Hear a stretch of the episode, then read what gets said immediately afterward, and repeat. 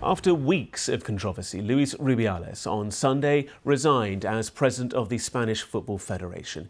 He kissed Jenni Hermoso on the lips after Spain's victory over England in last month's World Cup final. Hermoso said the kiss was not consensual. Until now, he'd resisted pressure to step down.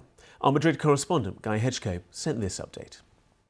Luis Rubiales, the president of the Spanish Football Federation, has finally resigned after weeks of mounting pressure on him for that kiss that he gave the Spanish player Jenni Hermoso at the World Cup uh, final. Now, in a statement that he put on social media to explain his resignation, Mr. Rubiales said that he was uh, innocent, that um, he was uh, the victim of, of persecution. Um, however, he said he felt that it was best for um, for Spanish football um, for him to step down, and he didn't expect to be able to remain in his post much longer uh, anyway. Um, now, he had been under a tremendous amount of pressure, um, partly from FIFA. World Football's governing body, which had suspended him pending an investigation into his behaviour at the World Cup. Also, the Spanish government was trying to remove him. And in addition to that, he is facing possible uh, criminal uh, proceedings uh, by prosecutors here in Spain who want to bring a case against him for sexual assault for that kiss that he gave Jenni Hermoso. Um, now, the Spanish government is among those who, ha- who have uh, responded to this resignation. Um, the Deputy Prime Minister, Yolanda Diaz, uh, said that this was uh, a, a great day for Spanish feminism. Isabel Coates is a women's football journalist in Queenstown, New Zealand, who's been watching the Rubiales saga closely. She watched his interview on the Piers Morgan television show and told us why she believes Rubiales' resignation has come now.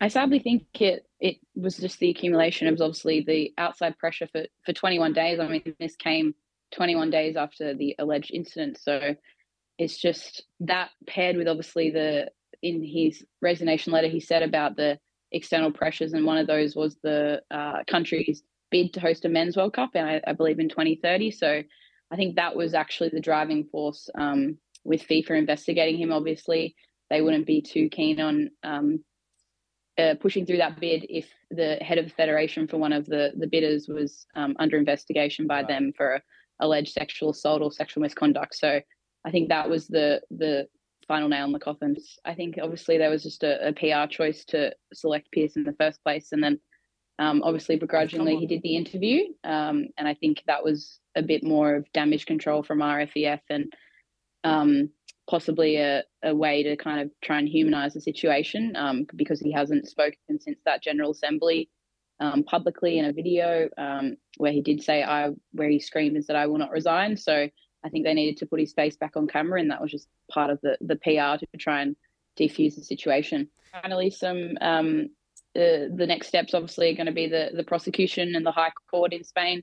Um, obviously, with Jenni Hermoso coming forward and and supporting that and, and lodging her um, allegations and, and her statement and things like that, they're going to move forward with that. Um, and then obviously the um, FIFA as well. But uh, yeah, it's obviously been watching it from outside of Spain and, and obviously being there at the final and witnessing it in person and just seeing the events that have happened, it's just it's been like a sitcom. It's been insane to watch from a distance. So it's great to see some movement, but again, it's been 21 days.